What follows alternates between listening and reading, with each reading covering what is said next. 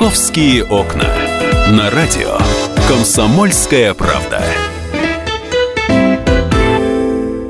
Всем добрый день, с вами «Московские окна». Сегодня гость «Комсомольской правды» Марат Шакирзянович Хуснулин, заместитель мэра Москвы по вопросам градостроительной политики и строительства. В студии журналисты «Комсомольской правды» Елена Попова. Добрый день. Александр Милкус. Здравствуйте. И я, Светлана Волкова. А, Марат Шакирдянович, вопросов накопилось у нас огромное количество. Читатели и слушатели нам пишут, звонят.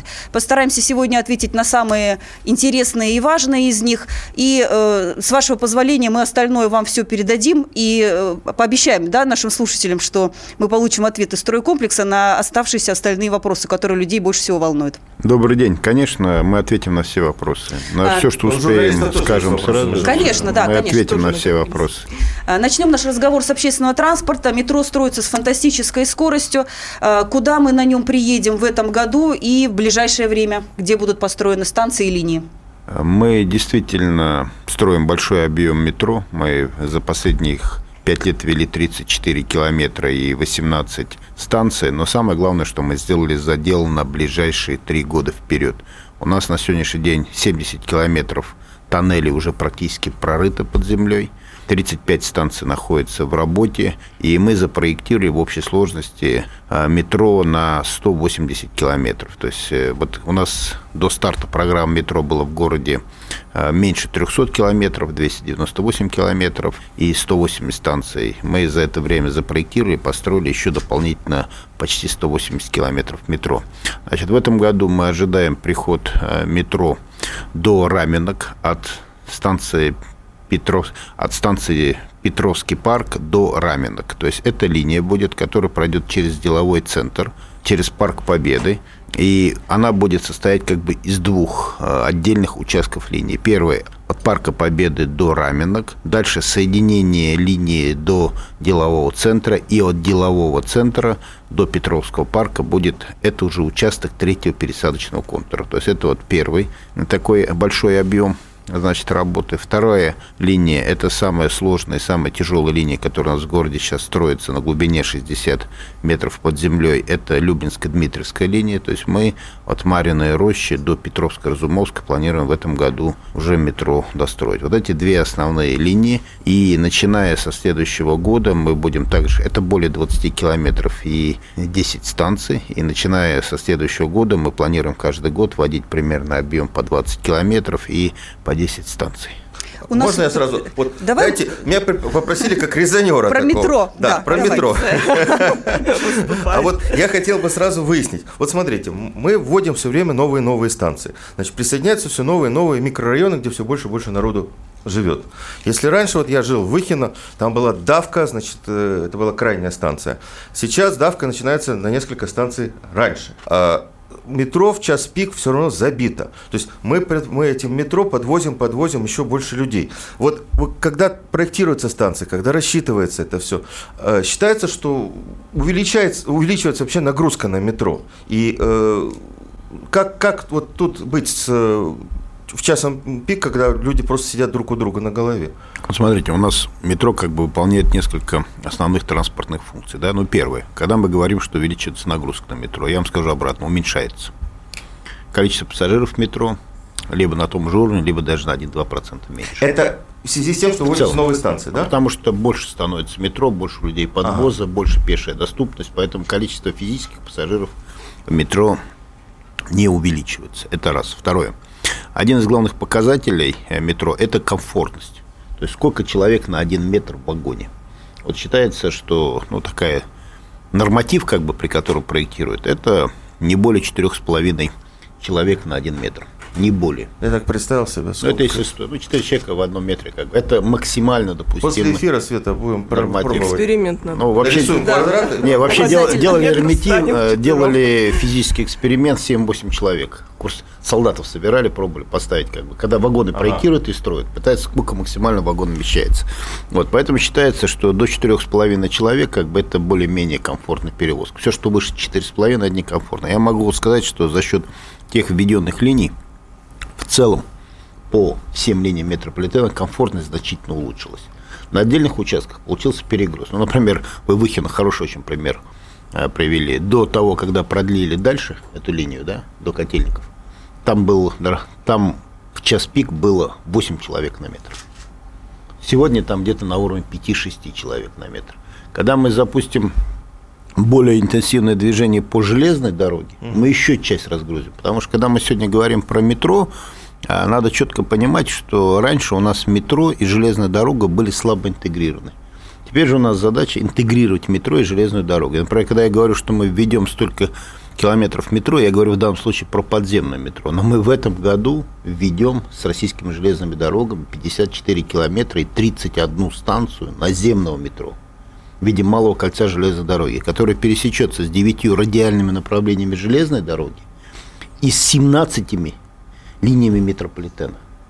То есть в этом году мы считаем, что в городе произойдет кардинальное изменение всех транспортных потоков. То есть мы в этом году физически соединим, год примерно уйдет на привыкание людей к изменению маршрутов, и мы считаем, что ввод МКЖД плюс ввод вот этих всех станций – он, безусловно, придет к тому, что в метро станет намного комфортнее ездить. Ведь сегодня многие люди почему едут на машине? В метро некомфортно ехать. Потому, Точно, что, в час вот пик, абсолютно, да. потому что в час пик там стоять как селедка в бочке, бочке многие не хотят. Поэтому, когда мы запустим вот этот масштабный, заработать все линии метро, мы считаем, что метро станет более комфортным и большее количество людей будет пользоваться метро. Теперь, что касается планов по планированию. Конечно, мы очень серьезно планируем развитие всех жилых районов, промышленных районов, да, у нас сложнее планирование с областью. Потому что на сегодняшний день, вот вы говорите там, Выхина. Да? Выхина приезжают в основном люди с области. Сначала приезжали на электричках, теперь на станцию Котельники приезжают. Огромный подбос идет транспорта общественным.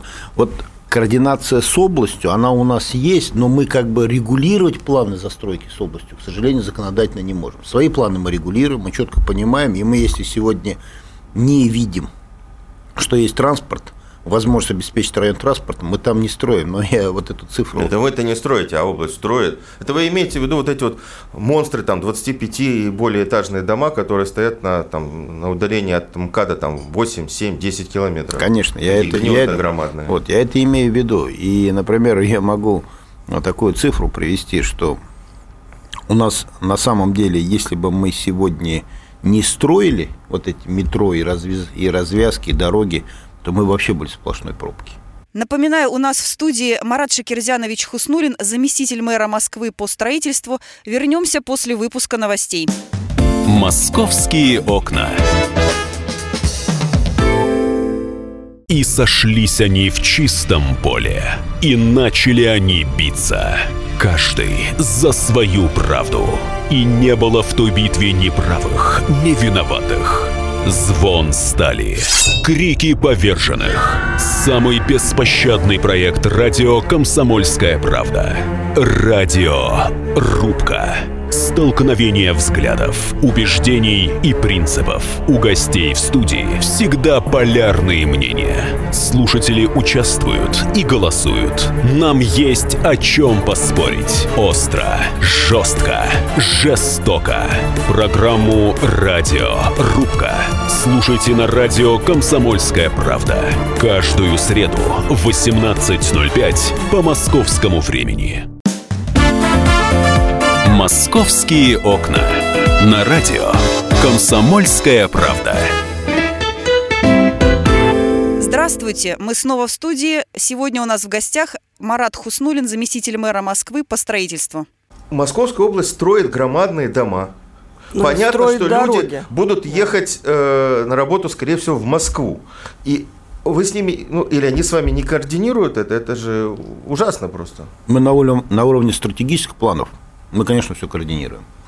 Но тактически, в какое время э, жилой комплекс, как правило, строится быстрее, чем приходит дорога. Но разные бюджеты, разные подходы, да, разные условия координации. Это же, ну, на своей территории мы можем четко скоординировать. С коллегами мы можем скоординировать только на стратегическом уровне. Потом я хочу сказать еще, ведь э, градостроительная деятельность Московской области до прошлого года велась на уровне муниципалитетов ага. на уровень десятков муниципалитетов. Понятно. Поэтому это вообще было скоординировать крайне сложно. Сейчас у нас какая-то более... Такая. Да, у нас сейчас такая более-менее такая, ну, координация какая-то появляется уже. А у нас есть еще конкретный вопрос читателя. Интересует станция Некрасовка, когда она появится, и вообще о сроках ввода Кожуховской линии метрополитена э, очень много тоже интересующихся. Некрасовка и Кожуховской линии будет в 2018 году. Это уже неизбежно, работа идет полным ходом. Мы даже, может быть, какой-то участок от Некрасовки до Косино, возможно, запустим в конце 2017 года. И еще быстрый э, э, вопрос, быстрый ответ. А, вы говорили о необходимости построить метро в Бирюлево-Восточном, пишет нам читатели. Когда это намечено сделать? Ну вот э, надо внимательно говорить и слушать, что я говорю. Я говорил, что Бирюлево-Восточное у нас в генеральном плане метро предусмотрено за 25 годом. То есть мы потенциально в новом генеральном плане метро за 25 годом предусматриваем, но сегодня мы пока только это делаем на уровне генерального плана. Сейчас мы делаем туда привод трамвая. То есть мы туда дополнительно проводим линию а, трамвайную, соединяем Берлево-Восточное, Берлево-Западное трамвай. Скоростной? Вот это, нет, обычный трамвай городской. Вот это будет где-то к 2018 году. МКЖД запустите к концу года, потому что говорили, что к Дню города, там сроки переносились. И это полностью будет запущено кольцевая Вы знаете, дорога? МКЖД – это мегапроект. Например, 80 километров в год э, метро за один год и 40-45 станций. В мире есть только один реализованный случай. Это в Шанхае три года назад. Больше никто в мире таких проектов не реализовал. Поэтому говорить какую-то дату, сказать, что вот мы вот точно запустим там такого-то числа, очень сложно.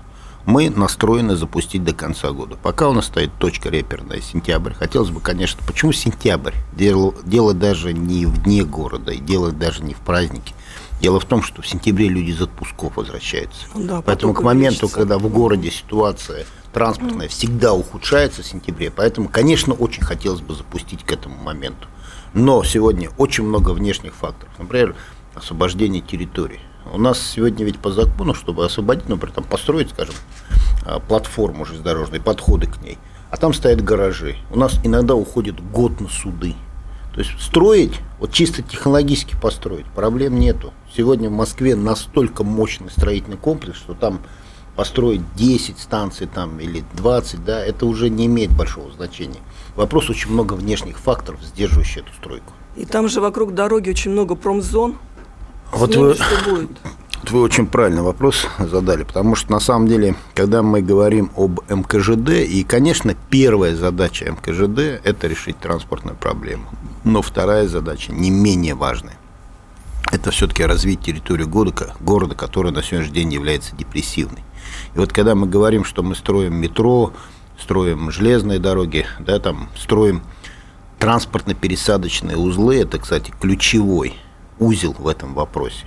Что мы делаем? Мы меняем градостроительную политику. Мы теперь к транспортной артерии собираем максимально большое количество недвижимости в наших планах. То есть стараемся жилье, рабочие места строить в пешей доступности от станции метро, от станции железной дороги. Для чего? Для того, чтобы люди не делали пересадку, чтобы люди как можно меньше времени тратили на дорогу. Вообще один из главных показателей эффективности работы каждого города, сколько времени люди тратят на дорогу от работы до дома. Вот а наш... есть какие-то у вас статистика? Сколько да, да, конечно. У нас в среднем сейчас тратят 56 минут. Угу. Это статистика, мы сравниваем себя там с мегаполисом мира, мы не на самом лучшем месте. А тратили вообще еще там 5 лет назад 65 минут. То есть, казалось бы, там мы сэкономили там 8 минут, но когда 8 минут пересчитать на миллионы людей, которые каждый день эти 8 минут экономят утром и вечером, а в день 16 минут, потом есть методика пересчета это все в экономику, то получается каждая минута, сэкономленная в пути человеком, она приносит колоссальный экономический эффект. Поэтому вот задача стратегическая – сделать, чтобы люди как можно меньше тратили время на дорогу. А здесь, кроме транспортной проблемы, да, кроме решения транспортных вопросов, главное – это градостроительное решение. Попытаться сформулировать, формировать районы таким образом, чтобы люди могли жить и работать в пешей доступности. Вот это как бы высшее, такая, ну, высшее, скажем, достижение Цель. градостроительного развития любого мегаполиса. Вот мы к этой цели идем. Ведь у нас что произошло? Э, город стал бурно развиваться, центр застроили офисами. И у нас сегодня в пределах третьего транспортного кольца едет на работу 50% всех работающих людей в Москве. Поэтому Московская область, окраины, все маятниковые миграции такой дневной едут утром на работу, вечером обратно. Победить это можно, только делая новые центры развития. Просто расширяя дороги, строя метро, невозможно эту проблему решить. А сужая дороги? А сужая дороги, мы считаем а где мы сужаем дороги? Ну, мы Тверская сужается. Ну, да, Тверская. Программа благоустройства. Но, да, коллеги, это центр города, да, то есть это опять-таки вот развитие города – это всегда задача комплексная. Центр города сегодня мы должны благоустроить, сделать удобным, сохранить историческое наследие, да, это наш капитал, центр города. Нам в центре города транзитные автомобили не нужны. То есть мы четко совершенно рассчитали, какое количество полос должно быть и какое количество полос должно а, совпадать. Например, там Тверская, она имеет разную полосность по всей ширине. То есть по всей длине Тверской она имеет разную полосность. Где-то она шире, где-то она уже. Вот сейчас все приведут к единой полосности и будет очень благоустроенный, будет очень благоустроенная улица. Конечно, сейчас это 2-3 месяца неудобство. Для всех неудобств. У меня тоже, как бы у нас мэрия же в центре города находится. Я каждое утро тоже ею на работу, мне тоже неудобно. А как вы добираетесь на работу сейчас? Вот интересно. Ну, сейчас я добираюсь, на машине добираюсь, конечно. Вот за, задней стороны. Ну и очень, и очень много сейчас, если в центре есть у меня какие-то, например, там, встречи э, с федеральным органом власти в центральной, я хожу пешком. Просто беру время. Ну, у меня или там полчаса пешком идти, или 15 минут на машине, что лучше тогда пешком прогуляться. Поэтому стараюсь ходить пешком. Марат Шакиржанович, вы знаете, вот вы рассказали, я хотел попросить, вот, может быть, на примере э, разобраться. Ну, вот у нас тут близко Динамо. Там сейчас построили на территории э, стадиона Динамо целый офисный комплекс, которого раньше не было. А на стадионе юных пионеров через дорогу тоже планируется большая застройка. Вот вы говорите, что когда строятся новые комплексы, это рассчитывается, чтобы было до метро, до метро действительно пешком. Но понятно, что люди, которые туда приезжают в офисы и которые будут жить в дорогущих домах э, бизнес э, уровня на э, практически в центре, они будут на машинах. И так вот э, наш перекресточек, вот этот э, беговая, третий транспортная консоль, Ленинградский проспект, там всегда пробки. Вот когда дается разрешение на строительство этих комплексов, когда строительство жилых домов такого уровня, вот как-то просчитывается, что люди будут с машинами, что там будет все, все равно будет коллапс транспортный когда все это построится? Ну, вообще я хочу вам сказать, что одна все-таки из таких серьезных наших задач, тоже градостроительная, это все-таки, чтобы люди максимально использовали общественный транспорт. А, например, ну, я вот простой пример сейчас скажу. Мы были на днях в Москве, в Париже, буквально на один день в Париже. Они в центре вообще запретили строить парковки. Что это означает? Это означает, что если ты в центре, то ты машину вообще тебе поставить некуда. То есть ты, значит, если на работу и если ты живешь в центре, то только без машины. Только без машин. Конечно, мы на такой шаг не идем. Мы минимизируем количество парковочных мест э, в строящих сегодня офисах и жилых домах, но мы их все-таки предусматриваем. Подождите, подождите, вот это очень важно. То есть вы не увеличиваете количество э, парковочных мест в бизнес-центрах, а минимизируете? В, в новых строящихся, в новых ага, сокращаем. То есть мы поменяли наши подходы к парковочному пространству, потому что третьим, вот есть градостроительное развитие, которое влияет да, как бы на плотность улично-дорожной сети, на трафик, есть транспорт непосредственно, а есть еще парковочное пространство. То есть это три элемента, влияющие на транспортную ситуацию в городе. Если раньше, например, когда в центре строились офисы э, там, и дома жилые, то скажем, в квартире предусматривали не меньше двух парковочных мест да. на машину. Нельзя этого делать. Опа. Центр не может выдержать. Не может, то есть центр уже сегодня настолько насытился количеством парковочных мест и машин, он больше выдержит. Не, ну подождите, вот люди покупают, у них большие деньги, они покупают дорогие квартиры. Они откажутся от э, там, количества машин, у них на, на, на каждого члена семьи, может быть, не, не по одной транспорт. машине. Да. Ну, давайте Будут так. Мы же должны думать о всех пассажирах и о всех жителях города, а не отдельных, кто покупает, покупает дорогие или недорогие квартиры. То есть это же задача комплексная. Поэтому мы каждый проект смотрим индивидуально. Где-то мы, наоборот, ограничим. Где-то мы, наоборот, говорим, вот здесь можно две, два парковочных uh-huh. места на машину. То есть это такая очень индивидуальная работа, которая в рамках общего генерального плана рассматривается на, на каждый объект на градостроительной земельной комиссии. Вот любой объект, который в городе принимается решение, градостроительной земельной комиссии, сюда все входят органы госвласти, префектуры, значит, порядка 30 человек, рассматривает каждый объект, по которому принимается решение. Никто единолично сегодня это решение не принимает. Напоминаю, у нас в студии Марат Шакирзянович Хуснулин, заместитель мэра Москвы по строительству. Вернемся после выпуска новостей. «Московские окна».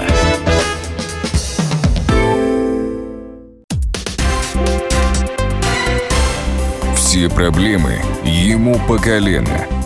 И по пояс любые критики – По плечу разговоры с теми, кто по локоть увяз в политике.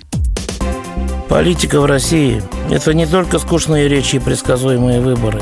Политика в России – это еще и яркое шоу. Это и схватка не только идеологии платформ, но и характеров и личностей. И потому программа о политике должна быть бескомпромиссной и жесткой, потому что веду ее я, Александр Гришин, политический обозреватель «Комсомольской правды». Политическое шоу «Руки по локоть» с Александром Гришиным. Слушайте каждый вторник в 16.05 по московскому времени. «Московские окна». На радио «Комсомольская правда». Здравствуйте, мы снова в студии. Сегодня у нас в гостях Марат Хуснулин, заместитель мэра Москвы по строительству. У нас дороги-то продолжают строиться, все-таки мы их строим, вот э, северо-восточная хорда идет, э, от нее не отказываемся. И э, последнее время достаточно такие громкие протесты жителей, которые страдают от того, что рядом с ними шестиполосная автомобильная дорога появится. Вот что можно э, им ответить на вот это, ну вот, вот, этот, вот этот вопрос, потому что действительно люди о здоровье своем беспокоятся и о том, что вырубаются рядом э, лесополосы. Э, что вот здесь можно сделать? Ну, я вообще еще раз хочу сказать, что градостроительное развитие любого мегаполиса – это большая комплексная задача. Когда мы говорим про метро, про железную дорогу, мы, конечно же, строим автомобильные дороги. Причем могу сказать, что мы по объему строительства автомобильных дорог вышли также на первые места в мире. То есть мы строим в год примерно около 100 километров дорог в мегаполисе. Да, и 100 километров дорог в мегаполисе это не 100 километров дорог в чистом поле. В чистом поле 100 километров дорог построить нам вообще раз-два и все. А построить в мегаполисе, потому что дорога в мегаполисе это сложное инженерно-техническое сооружение. Это в первую очередь перекладка сетей это безопасность города, потому что вдоль дорог все основные магистрали коммуникации проложены. Вот поэтому мы продолжаем строить и дороги, продолжаем строить, что еще более важно, коммуникации, развязки. Потому что кроме дорог, развязка. Например, мы там за последних пять лет реконструировали с 14 вылетных магистралей 12 развязок. И это одна из основных причин, почему трафик стал лучше. Потому что это были узкие места, которые держали МКАД да, под весом МКАДу. Конечно. Мы же из 14 12 полностью реконструировали. То есть это колоссальная такая работа, которая вот почему город, несмотря на то, что в городе миллион автомобилей добавилось за 5 лет, но он стал лучше ехать. У нас на 20% добавилось автомобилей в городе за 5 лет, но город ездить стал лучше. Почему? Потому что это комплекс мер. Запра – это развязки, это общественный транспорт, это ограничение парковочного пространства, это целый комплекс мер. Так вот, когда мы говорим про дороги, конечно, мы дороги будем строить. Будем строить и останавливаться не будем. Более и в этом году мы э, построили э, в прошлом году 100 километров, в этом году около 100 километров дороги, порядка 30 искусственных сооружений. Да? Но вот север, какие дороги мы будем строить? Мы завершим северо-западную хорду. Это неизбежный процесс. Это с севера до запада фактически э, будет полностью пересекать весь город. Эта трасса, в 2018 году будет закончена. Больше, чем половина уже построена. Мы завершим к 18 началу 2019 года, кроме одного-двух участков, северо-восточную хорду. То есть это с севера до развязки Вишняки Люберцы, дальше выход на Некрасовку и на дорогу Москва-Ногинск, Казань.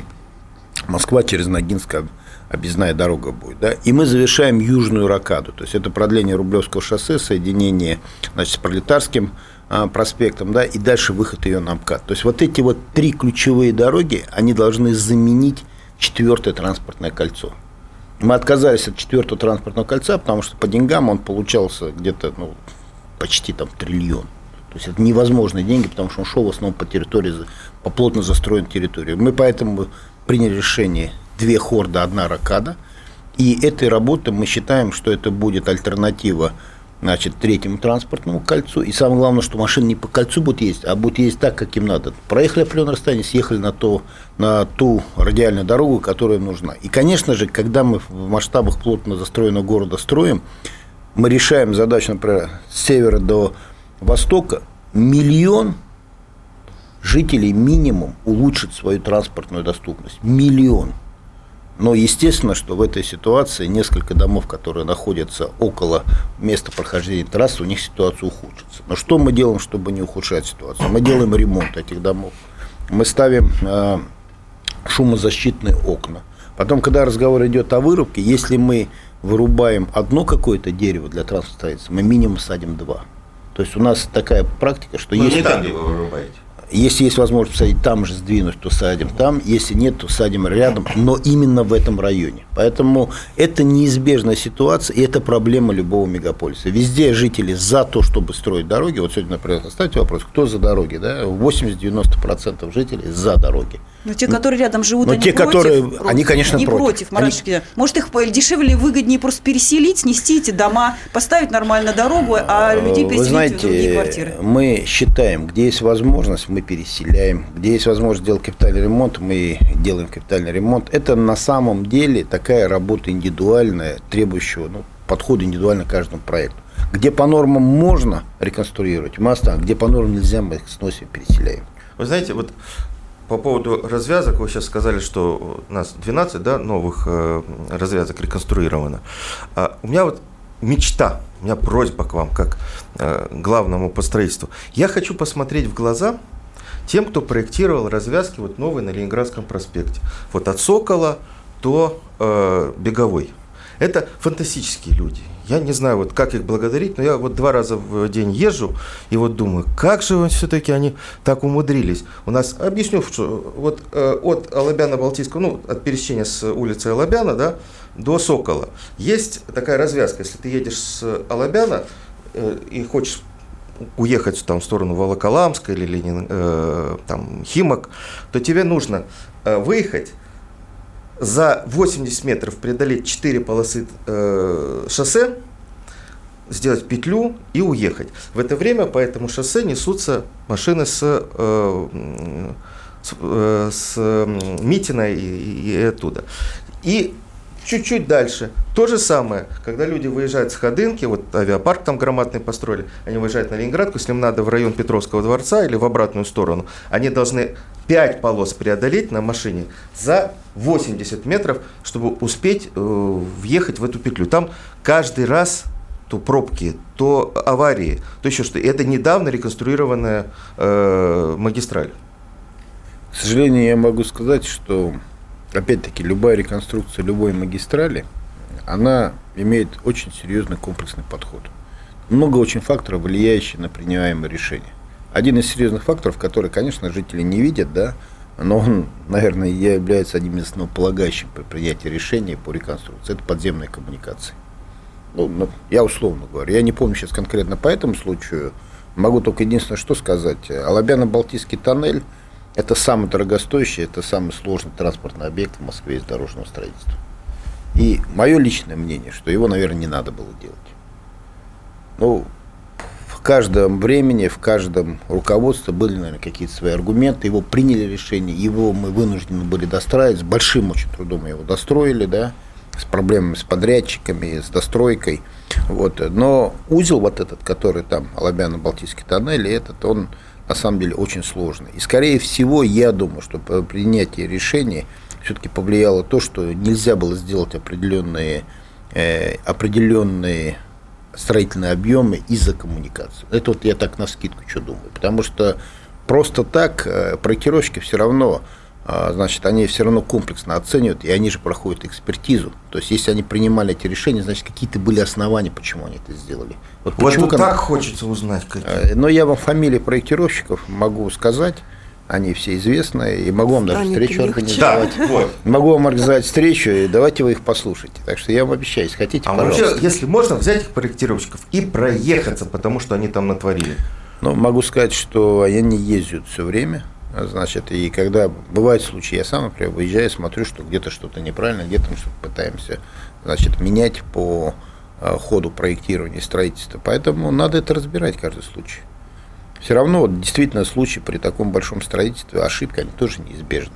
Надо понимать, что в большом городе строить и реализовывать такие программы, они невозможны без ошибок. Просто надо в целом решить задачу. Но когда решаешь в целом задачу, если какие-то есть какие-то ошибки, ну будем их исправлять. То есть у нас есть шанс, вот «Комсомольская правда» вместе с вашими проектировщиками посмотреть, и они скажут, вот мы ошиблись, давайте поправим вот так. Да, давайте. Я вам обещаю, То есть там что... на этом участке можно еще что-то Не знаю, Надо может или- нет. или я, правда. я вот со своим гуманитарным умом скажу, что я факта, да. не, не- не представляю, как это можно изменить. Но Но я, это же я еще раз говорю, вот есть, кстати, кстати, Простите кроме меня. технических ошибок, есть еще и финансовые ограничения. То есть есть меры, вот, ну, сколько нужно потратить, чтобы решить ту или другую проблему. Иногда А у вас есть нормы даже такие? Ну, конечно. Ага. И есть каждое решение стоит денег. То есть надо понимать, вот это решение сколько будет стоить и что это даст. Поэтому, когда принимают э, решение, оно смотрит технические возможности, финансовые возможности и конечный эффект. Иногда где-то проще от чего-то отказаться, чтобы в целом получить больше эффекта. Или, например, проще здесь что-то потерять, чтобы на другом участке магистрали больше обеспечить пропускную способность. Но это мегаполис.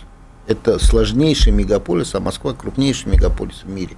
Мы сегодня по сложности транспортных сооружений сопоставимы с Токио, сопоставимы с Сингапуром. Слушайте, вот, вот я, кстати, хотел спросить, у вас ни одной бумажки на столе нету. Как вы это все держите в голове? Я не могу запомнить все названия станций метро. Но я 15 часов в день работаю, и каждый вопрос, о котором я говорю, я рассматривал десятки раз. Если десятки раз рассматриваешь, ну как их не запомнишь? Если я больше двух раз какой-то вопрос смотрю, я его уже запоминаю на всю жизнь. Теперь мы прервемся на несколько минут. В нашей студии Марат Хуснулин. Московские окна.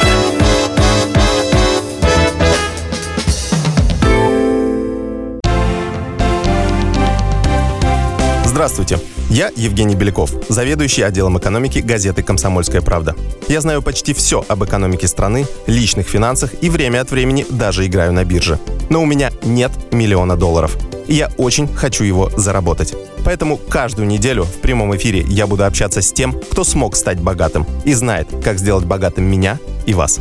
Встречайте новый проект «Миллионеры». Каждый понедельник в 3 часа дня только на радио «Комсомольская правда». Московские окна. На радио. Комсомольская правда.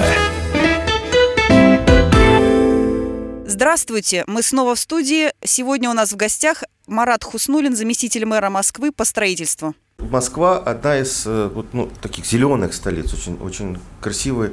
э.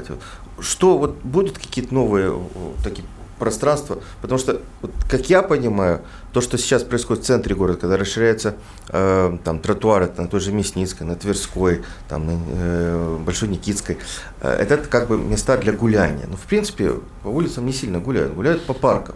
В Москве в последнее время очень много э, красивых парков реконструировали.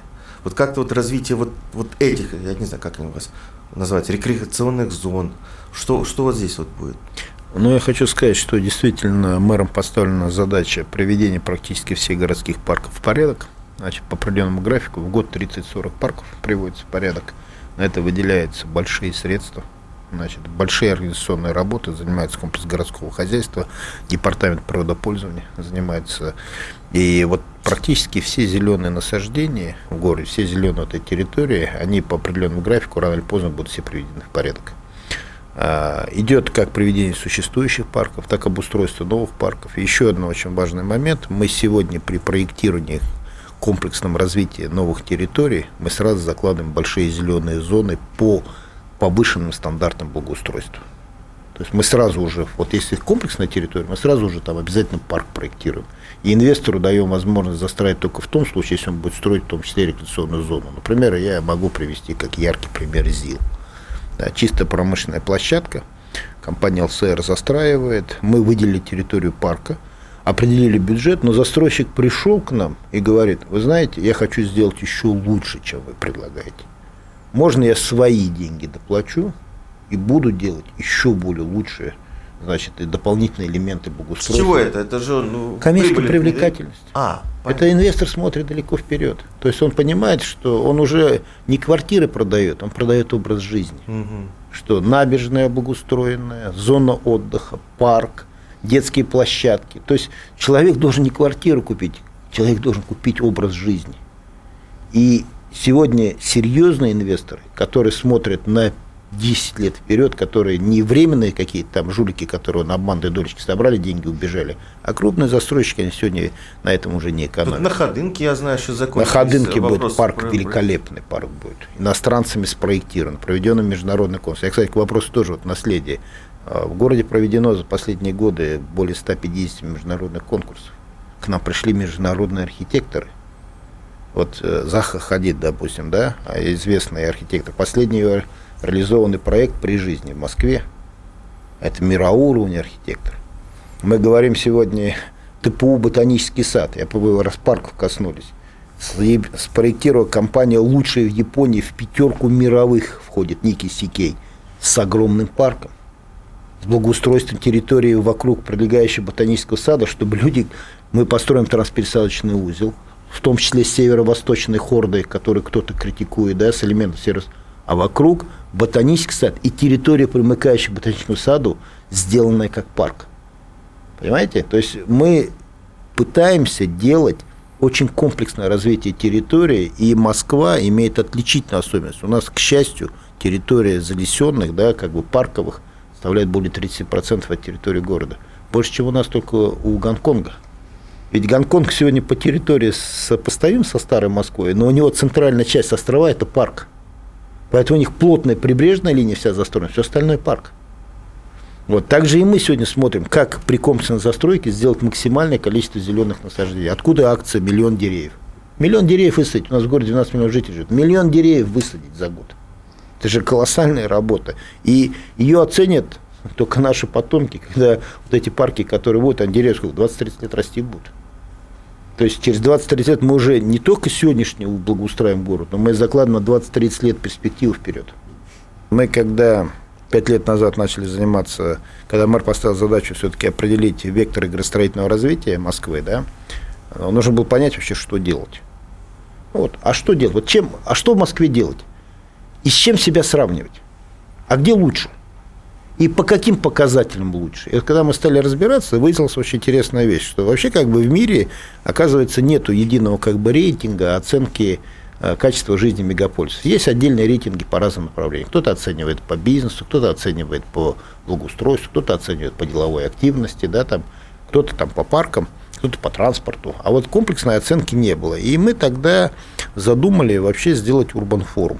То есть сделать урбан форум, на который стали приглашать мировых звезд значит, в урбанистике. И вообще смотреть, как в мире развиваются города. И мы стали заказывать работы и сравнивать Москву с городами, похожими, как Москва. Там, ну, похожим по численности, по территории, по ВРП. И мы... На... Валовый региональный продукт.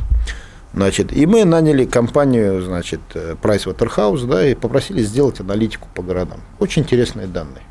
И вот мы каждый год, уже шестой год подряд проводим Урбанфорум, мы год проходим, мы смотрим, а куда мы по урбанистике продвинулись, а где по каким позициям мы лучше, где хуже. Я хочу вам сказать, что когда мы сравнили, вообще в мире 27 мегаполисов признанных, как бы, которые вот входят в понятие мегаполиса.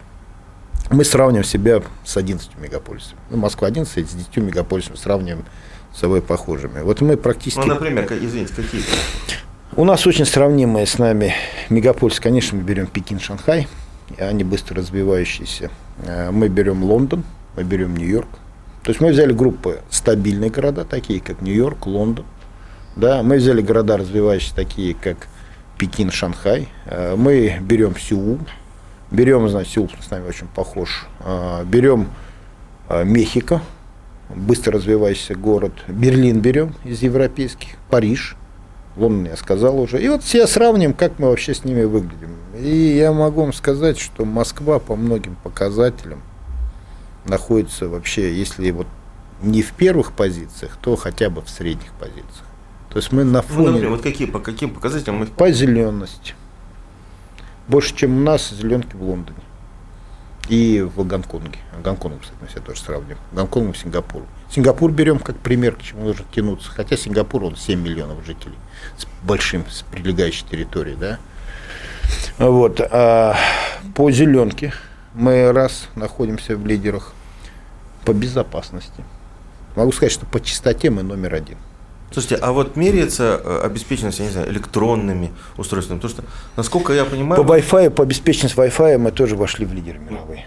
Напоминаю, у нас в студии Марат Шакирзянович Хуснулин, заместитель мэра Москвы по строительству. Вернемся после выпуска новостей. «Московские окна».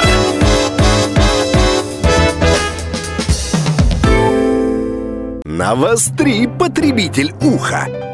Ведь в эфире Анна Добрюха защитит от плохих продавцов, проходимцев и темных дельцов об обязанностях и правах, документах, судебных делах, о доплатах, пособиях, льготах и о многих подобных заботах.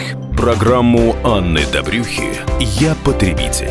Слушайте каждую пятницу в 2 часа дня по московскому времени. «Московские окна». На радио «Комсомольская правда». Здравствуйте, мы снова в студии. Сегодня у нас в гостях Марат Хуснулин, заместитель мэра Москвы по строительству. Марат Шкизянович, а альтернативные дороги у нас появятся? Мы вот знаем, что сейчас строится ветка воздушного метро в Подмосковье, и вроде как рассматривалась такая возможность э, строить э, такую же ветку воздушного метро на Зиле. А, это действительно так будет? Э, насколько это вообще реально для Москвы? Какие-то альтернативные виды транспорта? Ну, в частности, вот такой. Я вообще хочу строить и ходить по земле, но иногда под землей, что касается метро. В небе летать не хочу. Им про какие-то альтернативные виды там воздушного метро у нас нет таких планов. В Москве мы их не собираемся реализовывать. То есть это воздушные замки, получается? Ну, наверное. Не хочу комментировать там работу кого-то, там коллег, но в Москве мы это не делаем и не планируем делать. Понятно. А вот к чемпионату по футболу будет канатная дорога в Москве строиться. Канатная Вы про дорога нее можете рассказать? Очень э, хорошая как тема. она будет выглядеть? Я ее очень поддерживаю. Это те, эта канатная дорога будет решать две функции. Первая функция, она будет работать как а, подъемник на горнолыжные спуски для детской и юношеской школы на Воробьевых горах и для трамплина – Вторая часть, э, инвестор э, предложил ее продлить до Лужников. То есть это еще будет и транспортная артерия. То есть, в принципе, кто хочет со смотровой площадки Воробьевых гор попасть в Лужники, могут сесть на эту канатку и, не делая там круг, спокойно попасть туда или обратно, при этом прокатиться, прокатиться и фотографируя виды, потому что сегодня же известно, что площадка на Воробьевых горах является таким местом, паломничество туристов. Туристы приезжают туда фотографировать город. Если у них еще будет возможность в Лужники проехаться на канатной дороге и посмотреть на город. И сам по себе Лужники к чемпионату мира будет ну, одним из лучших спортивных кластеров в мире. Я вот это точно совершенно говорю. По уровню насыщенности спортивными сооружениями, по высочайшему уровню благоустройства, которые сейчас уже утверждены, утвержден, утверждено благоустройство, выделены деньги – Сегодня на благоустройство Лужников уже тысячу человек работает. Вот строит стадион, две с половиной тысячи, и еще тысячу человек работает на благоустройстве. То есть там просто кипит работа, и поэтому связка Воробьевых гор с Лужниками, лично я считаю, это очень хорошая идея, я ее поддерживаю. Я в эту субботу, кстати, совещание проводил, специально ездил туда, прошел ногами, посмотрел, где что будет, как идут работы, подготовительно сейчас пока идут работы. Но к 2018 году хотим закончить. А проект не меняется вот по ходу строительства? Вы там не сталкиваетесь с какими-то, может быть, незапланированными э, проблемами? Э, в любом большом мегаполисе всегда возникают незапланированные проблемы, потому что у нас, так как вот мы видим наружную часть города, а у нас еще подземный город огромный, это метро, это коммуникация, это паркинги. А там пока я не вижу каких-то проблем. Мне кажется, они, кстати, вот должны выйти буквально на днях из экспертизы, уже будет точно проектное решение, будет понятна цена. И я хочу поблагодарить инвестора, который, несмотря на эту сложную экономическую ситуацию, взял создать проект. Я могу сказать, что это не такой проект, который там окупаемый, высокодоходный, он больше такой имиджевый. Ну, а больше... назвать мы его можем в эфире? Да, конечно, это же сейчас уже проектируется. Это вот буквально они уже получают разрешение на подготовку территории. В ближайшее время уже начнут этим строить. Нет, кто? Вот вы, вы благодарите инвестора? Новая лига. Компания Новая лига. Значит, я фамилии сейчас не помню инвесторов, название только помню. Но это те, которые занимаются реконструкцией а, самого трамплина и а, вот этих всех идей. То есть они просто сказали, раз мы делаем как бы подъемники для трамплина, для этого, давайте мы перебросим их на ту сторону в Лужники. И мы эту идею поддержали. Хорошая идея. А хрущобы с несносимых серий, с ними что будет? А Хрущева несносимая серия очень тяжелая тема. Мы в этом году и в следующем надеемся, что снесем дома так называемых сносимых серий. Да, была такая программа. Но сегодня, чтобы дальше двигаться по этой программе, нужно на федеральном уровне принять законодательство. Есть одна очень простая вещь. Если в доме проживает, если 100% жителей не проголосовали за снос, дом расселять не можешь. То есть если есть хотя бы одно. Это право, это опять-таки коллизия законодательства. Есть право частной собственности. Я живу в этом доме, и если я не хочу переезжать, а я вот не хочу, я привык здесь исторически. Я здесь родился, я отсюда хочу, чтобы меня похоронили. Это, кстати, такой, знаете, очень серьезный аргумент. Люди говорят, вы знаете, я вот здесь родился, пожилые люди, я хочу, чтобы меня похоронили отсюда. Ну, они привыкли в этом Я не хочу отсюда да. уезжать. А как мы человека можем заставить? Не можем не можем, и поэтому сегодня юридически, пока не будет принято законодательное решение, как вот эти ветхие дома, не аварийные, а ветхие, аварийные четко прописано в законе, аварийный сносится, и бюджет дает квартиру в любой части города, если это аварийный. Если это ветхий, а расстояние между ветхим и аварийным, грань, она очень тонкая. Она еще вот, ну, он сегодня ветхий, а через пять лет станет аварийным. И вот как эту проблему решить сегодня, мы на самом деле очень серьезно думаем об этом. Мы на уровне Минстроя, на уровне Федерации этот вопрос обсуждаем, потому что если не делать этих действий, ну, как с теми же, скажем, памятниками конструктивизма, они через определенное время станут аварийны, их придется точно сносить. Поэтому вот эту программу по веткости нужно обязательно принимать. Мы ее готовим, смотрим – Надеемся, что найдем механизмы и юридические, и финансовые, и где-то, наверное, в течение года все-таки будем уже предлагать на обсуждение эти вопросы. Вы сказали одну вот фразу, очень, э, я хотел бы за нее зацепиться. Квартиру дают в любой части города. Это что? Вот я слышал, может быть, я не очень хорошо разбираюсь в законодательстве, что если дом сносится, вот куда э, вам дадут квартиру, туда и поедете. Значит, это наш, по нашему московскому законодательству мы при сносе дома даем в районе проживания. Это наше московское законодательство, мы это его закрепили. Район или округ все-таки? Округ. А федеральное законодательство подразумевает в любой части города. Угу. То есть есть вот разница между федеральным и московским законодательством. И что вот делать людям, которым говорят, вот мы вас будем сносить. В этом доме действительно нельзя жить. И люди соглашаются, что нельзя жить. Ну, мы практически всех переселяем в районе округа. Практически всех. То есть, если они живут, допустим, в районе близко у меня аэропорт, то они могут уехать в районе Северного округа. Да, но если они живут на окраине, мы предлагаем ближе к центру, но в другом округе, они с удовольствием А, это да. А вот никто не хочет Марат Шкизянович, пока мы с вами говорим, я смотрю почту свою, у меня тут падают письма от наших читателей. Среди них немало вопросов от обманутых дольщиков. В частности, люди называют Су-155 проблемы, энергостройкомплект, жилой комплекс Новоникольская в Новой Москве, Щербинка. А, вы уже говорили, что с кризисом обманутых дольщиков может становиться все больше. Сейчас как город решает эту проблему, поскольку вот я вижу, письма идут, проблема существует достаточно серьезная? Я могу сказать, э, что проблема есть, но проблемы все обманутых дольщиков будут решены. Значит, мы это уже проходили. Э, в 2011 году у нас было 10 тысяч человек, значит, у которых были задержаны сроки строительства. К 2014 году мы эту цифру довели до тысячи полутора – а чисто обманутых дочек 652 человека. Те, которые просто реально обманули аферистов. Ну, это как у тебя украли машину, кошелек, у тебя украли твои деньги на квартиру. И причем ты сам их отнес эти деньги. Не поинтересовался, что за люди, почему они строят. Взял и отнес эти деньги. Тебя обманули. Вот, поэтому вот эти 652 человека – это проблема, которую ну, пока мы не знаем, как решить. По всем остальным вопросы будут решены. Су-155 сегодня вошел в Санат, вошел в систему санации. Мы еженедельно проводим совещания, разбираем каждый адрес э, по СУ-155. Неприятная работа, но мы ей занимаемся. Значит, я закончу. Значит, по Щербинке, у нас в Щербинке было два серьезных адреса.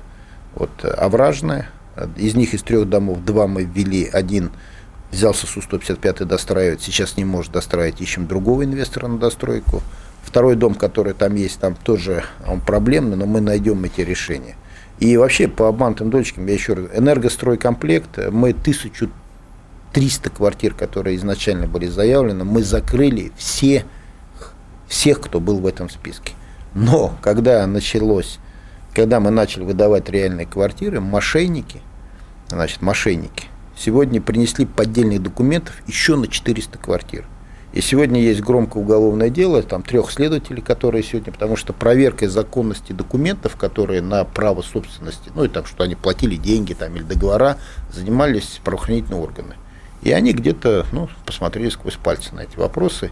Еще 400 квартир появилось вот таких спорных. Сейчас заново руководство МВД взяло наличный контроль, лично занимается, создали оперативную группу новую, и сейчас заново перепроверяет вот этих дополнительных 400 фами... адресов, которые появились. А тех, которые 1300 были первоначально, все получили квартиры. А вот не только с жильем проблемы. Э, читатели пишут еще, э, что рассматривается якобы дело о банкротстве дирекции гаражного строительства, и в итоге те, кто вложился в народные гаражи, останутся и без денег, и без гаражей. Вот с этим что? Значит, по народным гаражам пусть никто не беспокоит. Все народные гаражи будут достроены. Все, кто вложил деньги, получат либо машина место, либо парковочное, либо назад свои деньги. Угу. Все будут гаражи достроены, я еще раз это твердо заявляю. И по поводу еще одного недостроя, э, Кирилл из Москвы спрашивает, будет ли когда-либо кто-то заниматься огромным заброшенным котлованом на Поклонной горе, э, ранее предназначавшимся для океанариума? Будут владельцы банка БТА, значит, владелец сейчас находится в розыске, федеральном розыске за границей, идут судебные разбирательства с его компанией, с его значит, собственностью. Насколько я знаю, эти разбирательства подходят к концу. В ближайшее время появится новый собственник в этих объектах. И те собственники, которые уже ну, вот, заканчивают сейчас судебный процесс и, скорее всего, уже подтвердят свои права законно, они уже обращаются в город с возможностью достроить эти объекты. Я думаю, что за этот год закончится судебное разбирательство, в следующем году будет принято окончательное решение, что на этом месте будет достроено, хотя я напоминаю, что у них все документы были, все решения документы были на руках. Марат спасибо большое за беседу, за интересный разговор. Приходите к нам еще. У нас в гостях был заместитель мэра Москвы Марат Хуснулин. «Московские окна».